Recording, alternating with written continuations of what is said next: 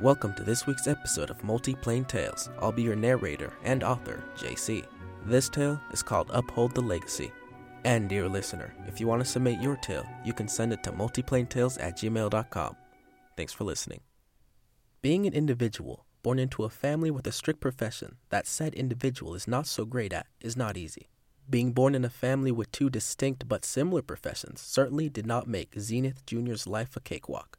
His father, Zenith, was the second generation chef for the Tumrock dynasty.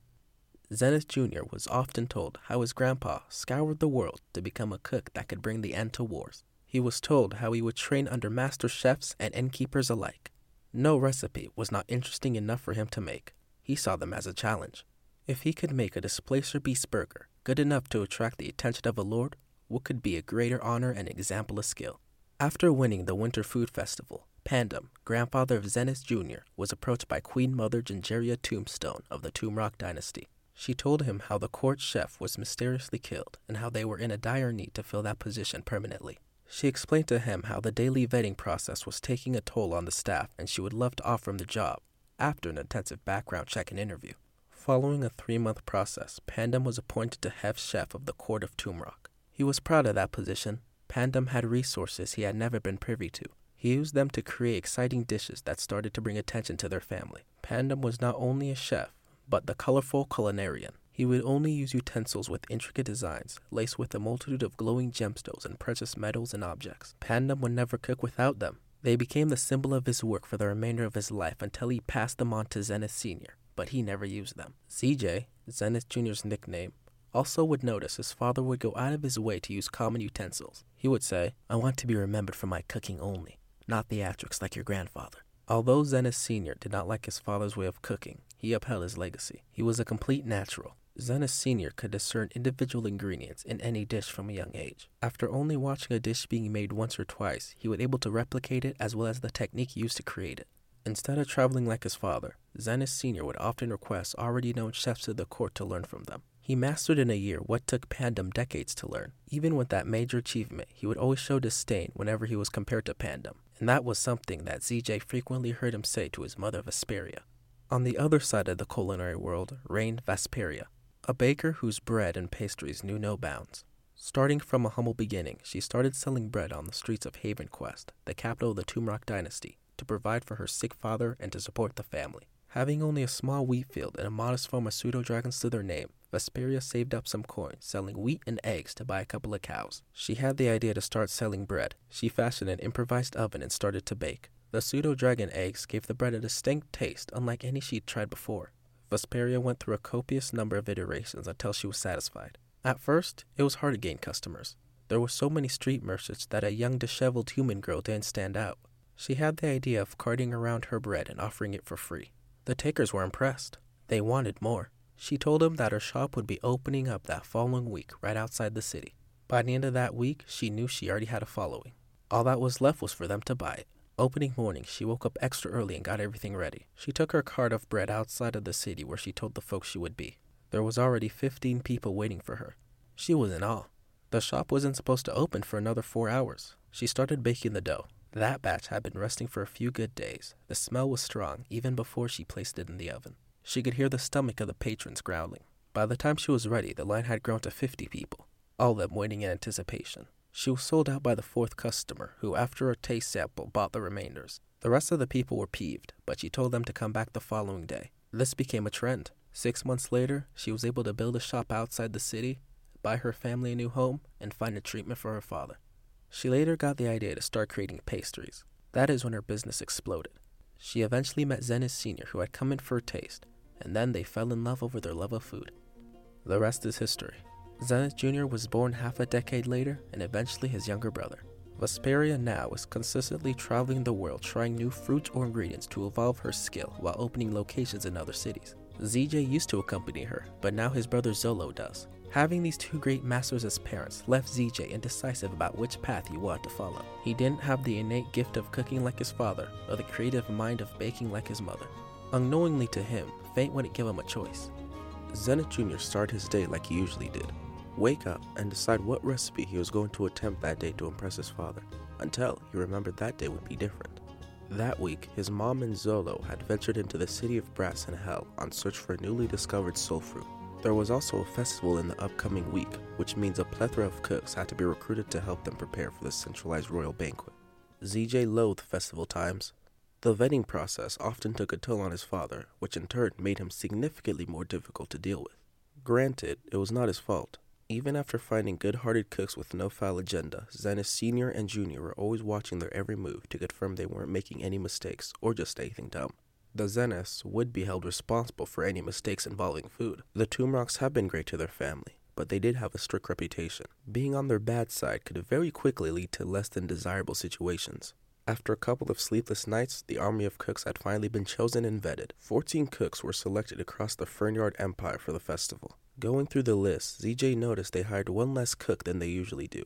He found Zenith Sr. to confront him about it. Father, I understand you want to increase your capabilities, but I do believe now is not the time for that. I believe we will need a 15th person. ZJ, what am I missing? asked his father. Let me check. You're missing the sous chef? What happened to Gavin? Oh, we are screwed. Calm down, son. Calm down. I didn't hire him because I want you to be my sous chef this time. ZJ stood there stunned. Really? It is time. His father clasped his shoulder. I feel like you are ready for that level of duty. Now make me proud. ZJ ran to the table and started working on the plans. Throughout the week, he contacted all the cooks, each with a set list of instructions. He worked tirelessly to keep his father's mind on creating the feast. His dad would only need to ask, and ZJ would solve. They had never worked in such unison, and this was the most fun he'd ever had cooking. The day of the festival approached quickly. Zenith and Zenith Jr. had everything prepared. The goal was to have all the guests talking about the Zenith cooking style for the foreseeable future. On the night before the festival, Zenith and Zenith Jr. were going around inspecting all the supplies. They checked the meats, confirmed the spices, and cleansed the utensils. After establishing all was right, the two went to bed. The next morning, even before the call of the rooster, all the cooks were in the kitchen prepping.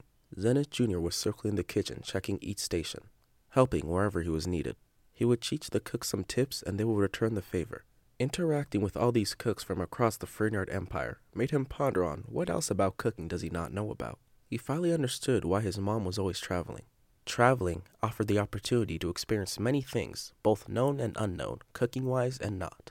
At that moment, ZJ decided he would be a great chef.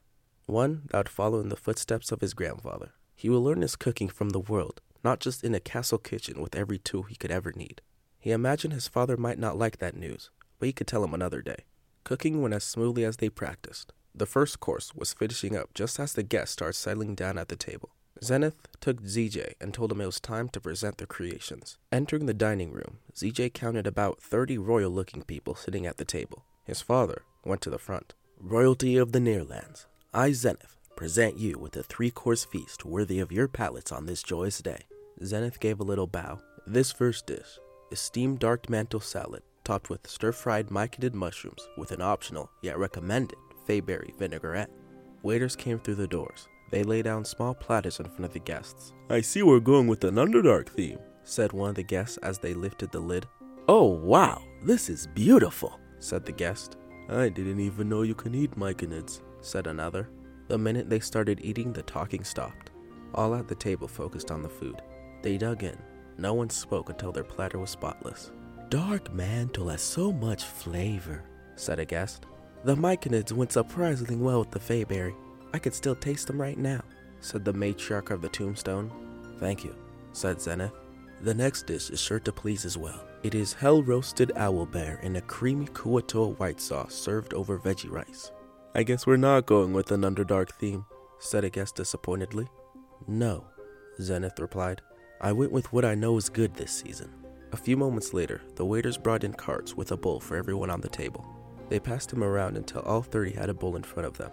The lids were lifted to reveal a light purple rice with about four types of vegetables. In the corner of the bowl was a small container with a boiling creamy sauce.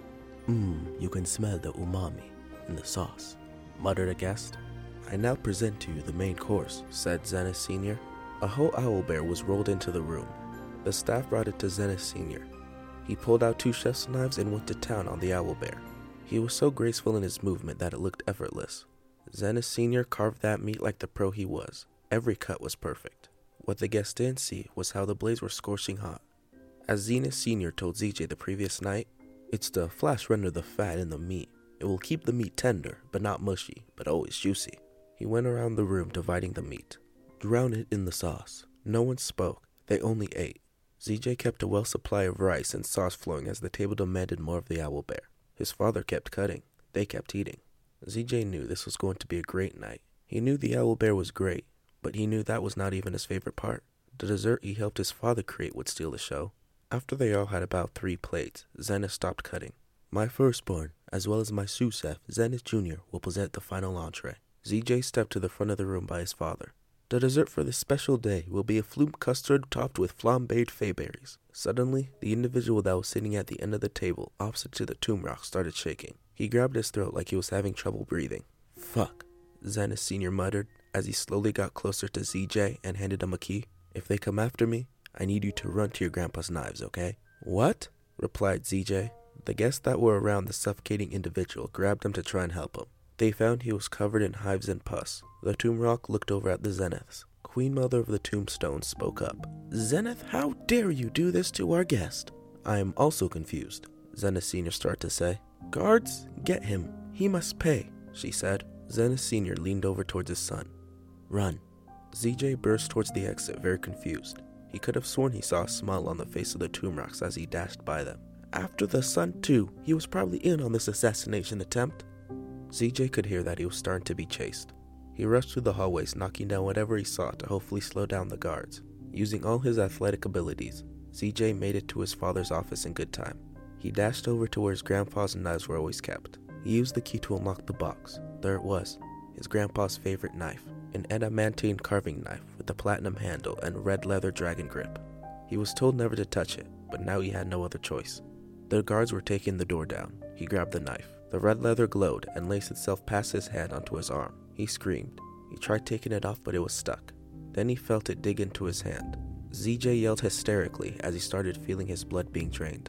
The knife was glowing a darker shade of red the more it took. He was getting lightheaded.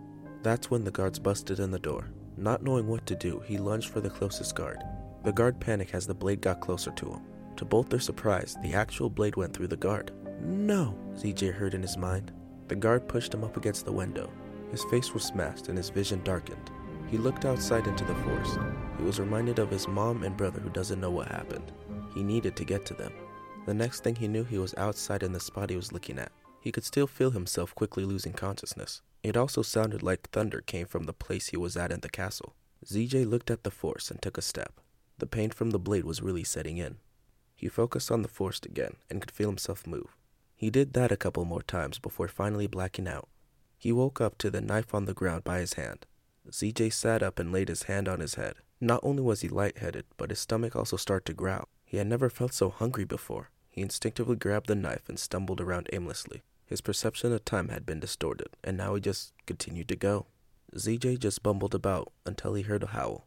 He believed he was going in the opposite direction of it, but soon he found himself face to face with a direwolf. Though his vision was blurred, he took out the knife. His leg wobbled as he fought to hold the knife steady. He took a step back.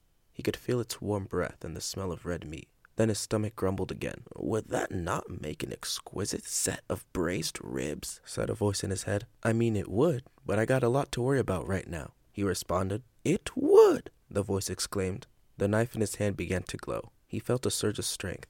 ZJ's mind was clear. The wolf lunged at him, but he leaped back out of the way. His mind was now being filled with all this info about direwolves the most efficient way to skin them, the simplest recipes for productivity or presentation. The wolf swiped at ZJ, but now his body was moving on its own. He got past its paws, jumped toward its head, and delivered a quick slice. The body of the wolf lay at his feet.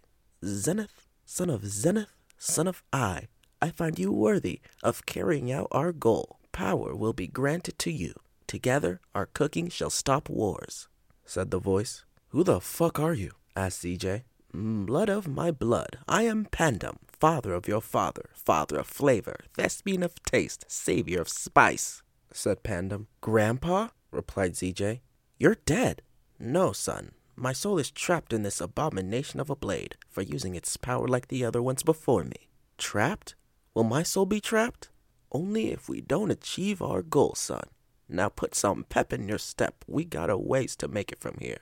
Zenith could feel the knife in his hand start to yank him towards the sun. He tried to talk to the blade several times, but it was just silent. The pull of the knife was strong, though. After a day of walking, Zenith found himself on a harbor. Buy a ticket for the boat to the far right, and let's go. He did just that. Moments later, Zenith Jr. found himself on a boat with a crew of people he didn't know. Thanks for listening to this week's episode of Multiplane Tales. If you want to share your story, you can send it to multiplanetales at gmail.com.